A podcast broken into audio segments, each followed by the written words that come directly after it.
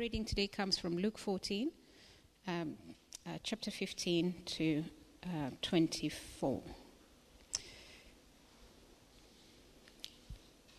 The parable of the great banquet. When one of those at the table with him heard this, he said to Jesus, Blessed is the one who will eat at the feast in the kingdom of God. Jesus replied, A certain man was preparing a great banquet and invited many guests. At the time of the, at the, time of the banquet, his, um, the, sorry, at the time of the banquet, he sent his servant to tell those who, were, who had been invited, Come, for everything, everything is ready now. But they all alike began to make excuses. The first said, I have bought a field, and I must go and see it. Please excuse me. Another said, I have just bought five yoke of oxen, and I'm on my way to try them out. Please excuse me. Still another said, I just got married, so I can't come. The servant came back and reported to his master. Then the owner of the house became angry and ordered his servant, Go out quickly into the streets and alleys of the town and bring, um, bring in the poor, the crippled, the blind, and the lame. Sir, the servant said, What you ordered has been done, but there is still room. Then the master told his servant, Go out to the roads and to the country lanes and compel them to come in, so that my house will be full. I tell you, not one of those who were invited will get a, pl- a taste of my banquet. A second reading comes from John chapter 7. Sorry, John chapter uh, 10, verse 7 um, to 10. Therefore, Jesus said, Very truly I tell you, I am the gate for the sheep. All who have come before me are thieves and robbers, but the sheep have not listened to them. I am the gate. Whoever enters through me will be saved. They will, they will come in and go out and find pasture. The thief comes only to steal and kill and destroy. I have come that they may have life and have it to the full. Well, it's my privilege to uh, be able to introduce Tim Presswood to you this morning. Uh, Tim, um, in his little biography, wrote an awful lot of things, but here's some important things. He's a poet, he's a climber, and he says of himself he's a keen, if not particularly proficient guitarist. Is that still true, Tim? It's still true. Okay, we won't try him out. We won't try you out today. Unless you want to pick up one of these guitars, you'll be very, very welcome. Uh, Tim leads uh, Urban Expression Team in Openshaw near Manchester.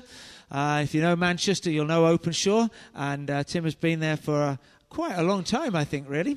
And uh, in 30 years. There we are. He's been there for 30 years in uh, a very uh, tough community, but a community that he loves and a community that God has called him to serve as well. He's also uh, the church life team leader of the Northwest Baptist Association. He's also the college manager uh, for Northern Baptist College. I don't know how do you do all that. I don't know how you do it, but uh, perhaps he'll, he'll tell us. And he's soon to be the Baptist Together president for 23 24 as well. And he's found time to come to see us at Newcastle Baptist Church, which we are very delighted to have him, aren't we? So, can we welcome Tim uh, to the church? And uh, you are welcome here today. Before Tim speaks, I'm just going to pray blessing as uh, he speaks to us. Father, we want to pray blessing on Tim. We thank you for him. We thank you for who he is in you, Father. We thank you that there was a day when you said to him, Follow me, and he got up and followed you. And we thank you that he's still following you today, Father. Thank you for the exciting adventures you've taken him into so far. But God, thank you for what lies ahead as well as he uh, leads this uh, Baptist uh, Together Union as well and uh, as he speaks what it is that you've laid on his heart uh, for this year, but also for us here today. Father, open the word to us today. But Father, I pray that you will open our hearts to your word in the name of Jesus. Amen. Amen. Thank you very much. It's great to be here. Um, I need to start by apologizing. Uh, I'm not one of those who is glued to his phone all the time, Except this morning, because I've left my sermon on the telephone table by the front door. so my notes are on here.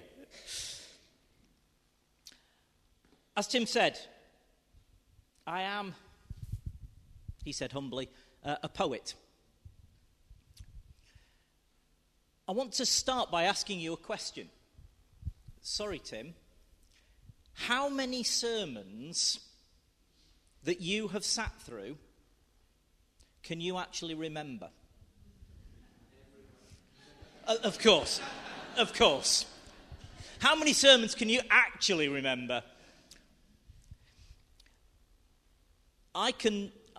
I've been a Christian since I was 17. I won't tell you how old I am now, but that was a long time ago. I can number on the fingers of one hand how many sermons I remember. But one of them was a sermon that I heard when I was still at college, uh, preached by uh, Heather Walton, who was one of the tutors at Northern College. She's now a professor of, of, uh, of literature up at, uh, I think it's Glasgow University still. And Heather preached on the topic feasting at the foot of the cross. Feasting at the foot of the cross. And her sermon was a 10, 15 minute poem. And that was the first time I'd ever been confronted with the power of poetry as a tool for proclaiming the gospel.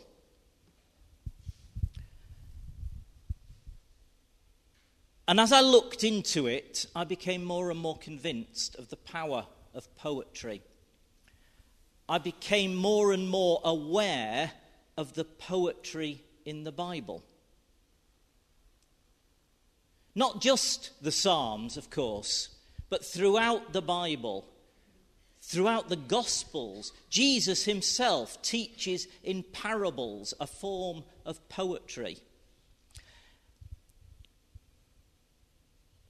One of the things I love about poetry, as opposed to prose, he said in prose, prose bashes you over the head with information. In prose, I'm telling you what to think. You probably won't obey me. But in prose, I'm telling you, I'm giving you information. In poetry, I'm inviting you into a reflection. I'm inviting you to bring your skills, your knowledge, your stories to the text that I'm giving you. What you do with that is up to you. And it seems to me that this is profoundly Baptist. As a people, we believe that God speaks to each and every one of us, that God speaks through each and every one of us. We believe that the gospel is focused on the community of believers. The gospel is focused on the gathered community here in Newcastle. We believe in the power of the church meeting. As president of the Baptist Union, I have absolutely no power whatsoever because power rests with the local congregation. And that's as it should be. And in poetry, it seems to me, God, Jesus, is inviting us all into this task of reflecting on God's word. And so, if I can find it, there we are. I have brought for you today a poetic reflection on these verses from the Bible.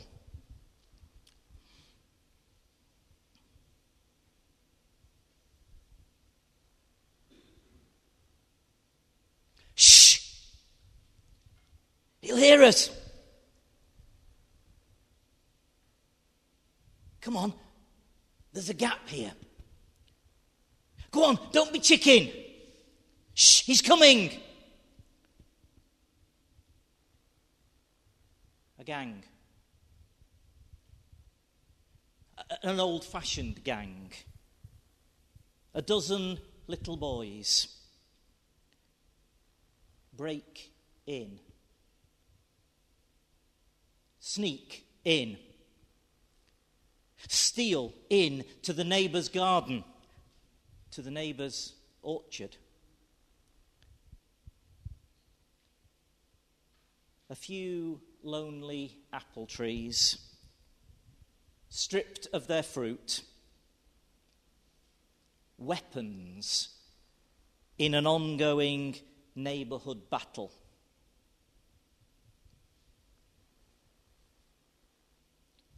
I am the gate. Whoever enters by me, whoever enters by me will be saved and will come in and go out and find pasture. The thief comes only to steal and destroy, to kill and destroy. I came that they might have life and have it abundantly.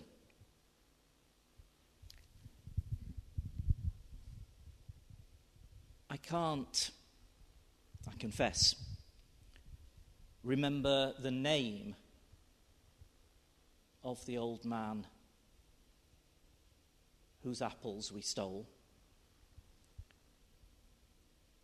Not to eat, but to throw at each other across the field where we played. I can't, I confess, remember his name.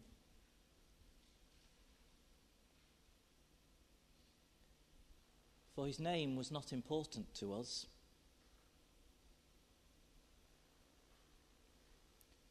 For his name was not important to us. The thief comes to steal and destroy. So we build a wall.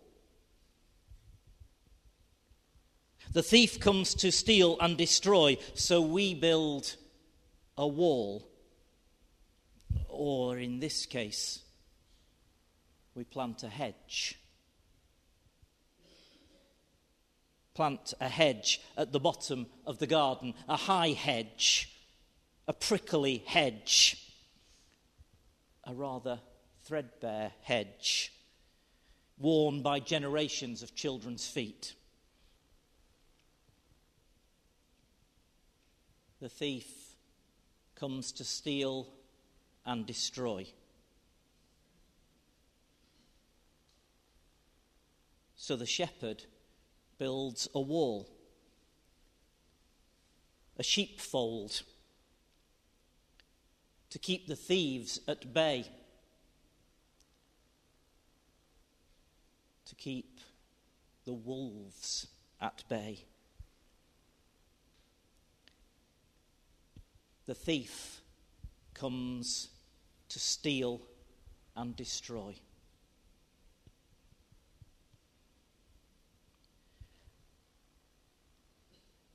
As Tim mentioned, I live and minister in Openshaw, in inner city Manchester.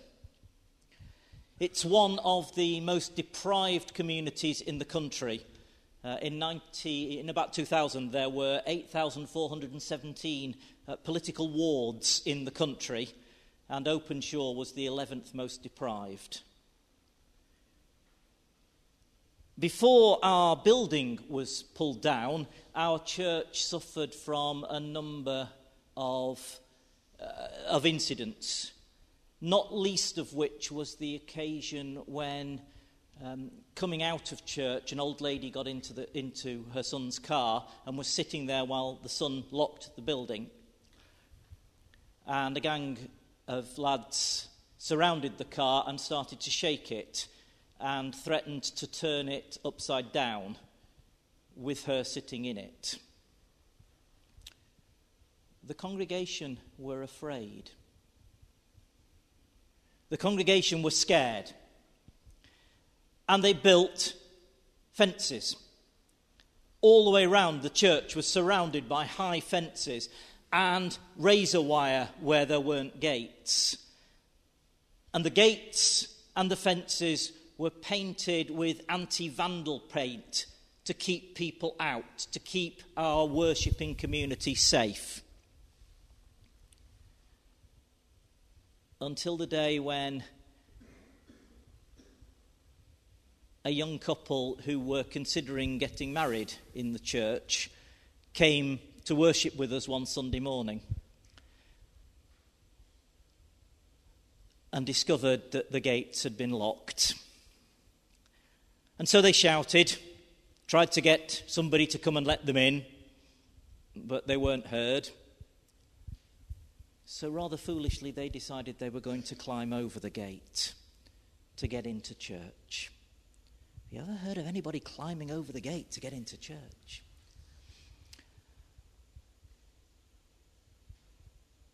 They're covered in sticky, greasy, anti vandal paint. Strangely enough, they decided they were going to get married somewhere else, not in our church.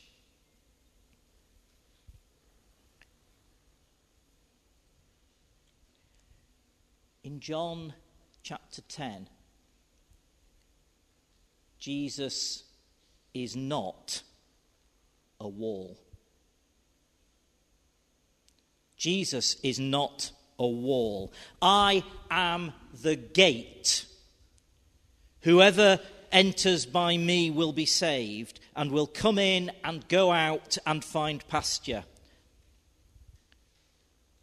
I am the gate.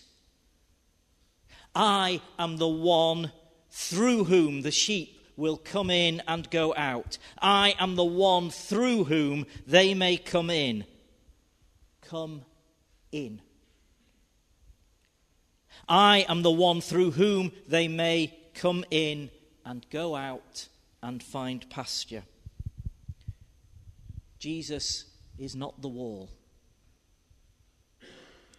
Jesus is the gate. And so it's not the current president of the Baptist Union, my friend Hayley Young. It's not Hayley who invites us to build a bigger table. It's Jesus. It's Jesus who wants us to build a bigger table. Come in. Come in. Come in through the gate. Come in through Jesus. I am the gate. Whoever comes in through me will be saved and will come in and go out and find pasture. The thief comes only to steal and kill and destroy. I came that they may have life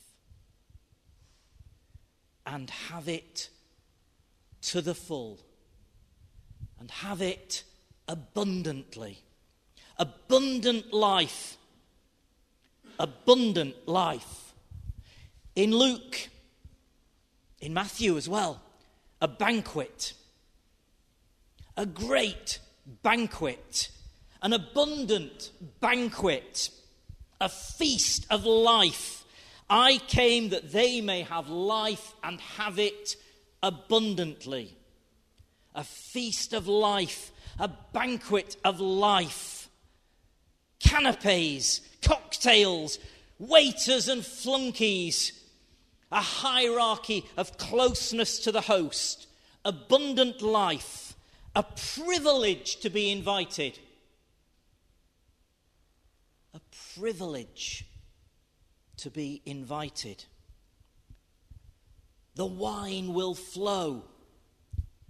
The finest juice for those of us who don't partake.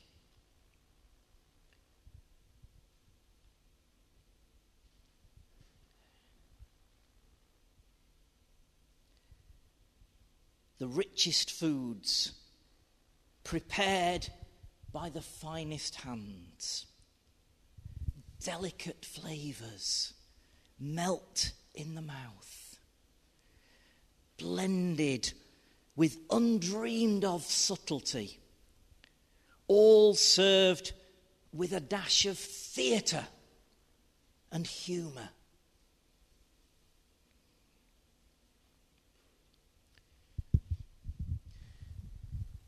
Some people ask me why I love climbing. Those who know me will tell you that I am completely obsessive about rock climbing. I will bore you forever on the topic. Why do I love climbing? David knows my best friend, Tim Clay, another Tim. Tim Clay was killed in a climbing accident. My colleague in ministry, the man with whom I had assumed I would be ministering for 30 years, was killed in a climbing accident. How can you climb? People ask me. Why would anybody risk their life on a rock face? George Mallory lost his life on Everest.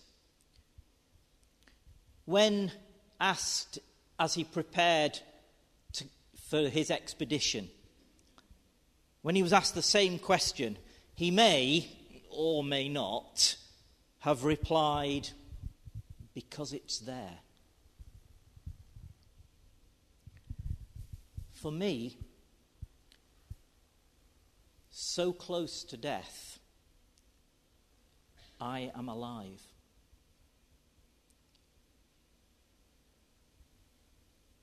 So close to death, I am living abundantly. I am feasting on the best that God's creation is able to give me. Are we in Staffordshire here? Is that? You know the roaches? How can anybody not feast on such an amazingly weird and stupid place as the roaches? Lud's Cave is just the most astonishing, beautiful example of God's creation. I am alive when I climb. I am living God's abundant life. God's gift to humanity. God's gift of life. Abundant life, eternal life, abundant life, an invitation to Christ's great banquet. A privilege to be invited. A privilege to be invited.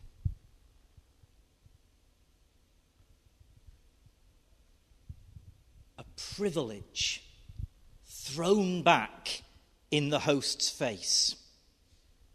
I'd rather do the garden than come to your banquet. My cows are more important than you are.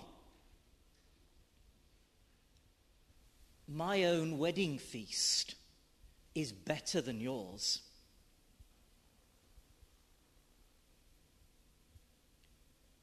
Ungracious, ungrateful, rejecting the privilege, rejecting the host. I don't like you. I don't like your kind. I don't want to sit at table with people like you. I don't want to share food with people like you.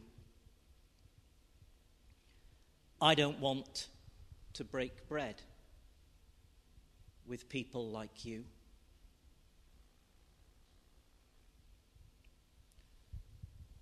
an invitation to Christ's great banquet. A privilege to be invited, a privilege to be invited, a privilege thrown back in the host's face. A privilege for the outcasts cast in this full blown production. A privilege for the outcasts, now cast in. Jesus invites us in. The gate through which the outcasts are invited in. Jesus, the gate who wants us all to feast. Jesus, the gate, who invites us to the great banquet, not to wait at table, not to do the washing up, not even to be the celebrity chef slaving in a hot kitchen to bring joy to the guests, and another star on the wall.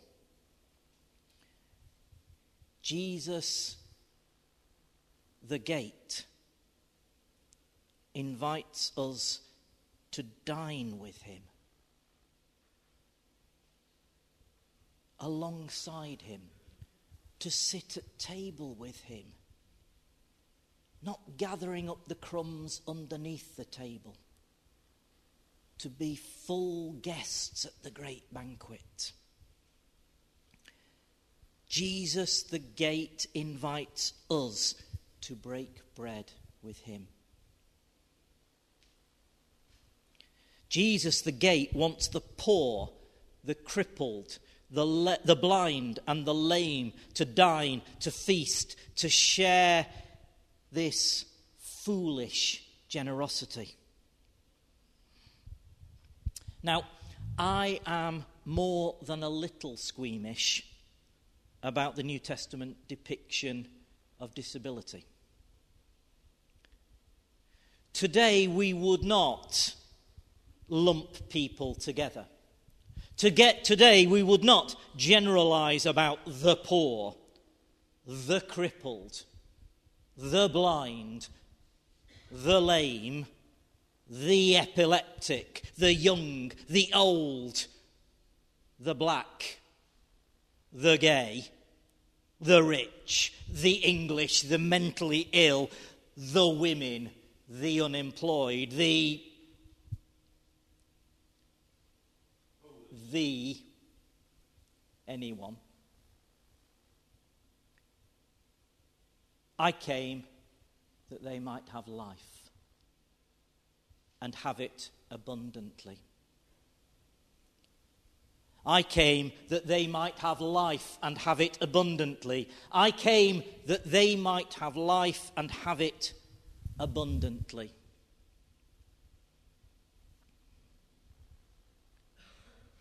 There is, of course, a risk. There is, of course, a risk. If the gate is open,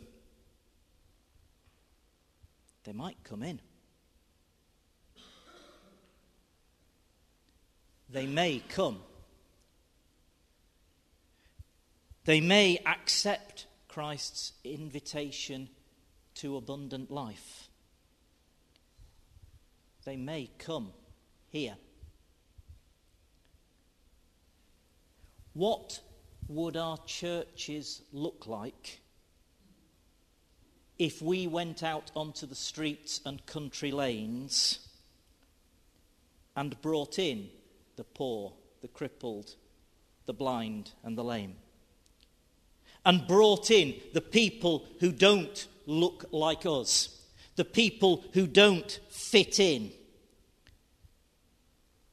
and brought in the people we don't understand. What would our churches look like? Then the master said to the servant, Go out to the roads and the country lanes and compel them to come in so that my house may be full. I tell you, not one of those who were invited will get a taste of my banquet.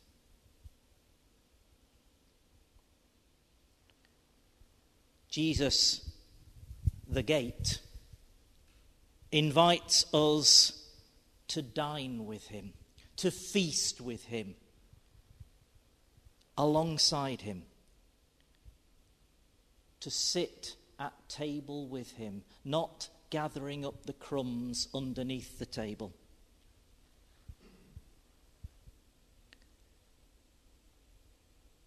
What a gift of grace.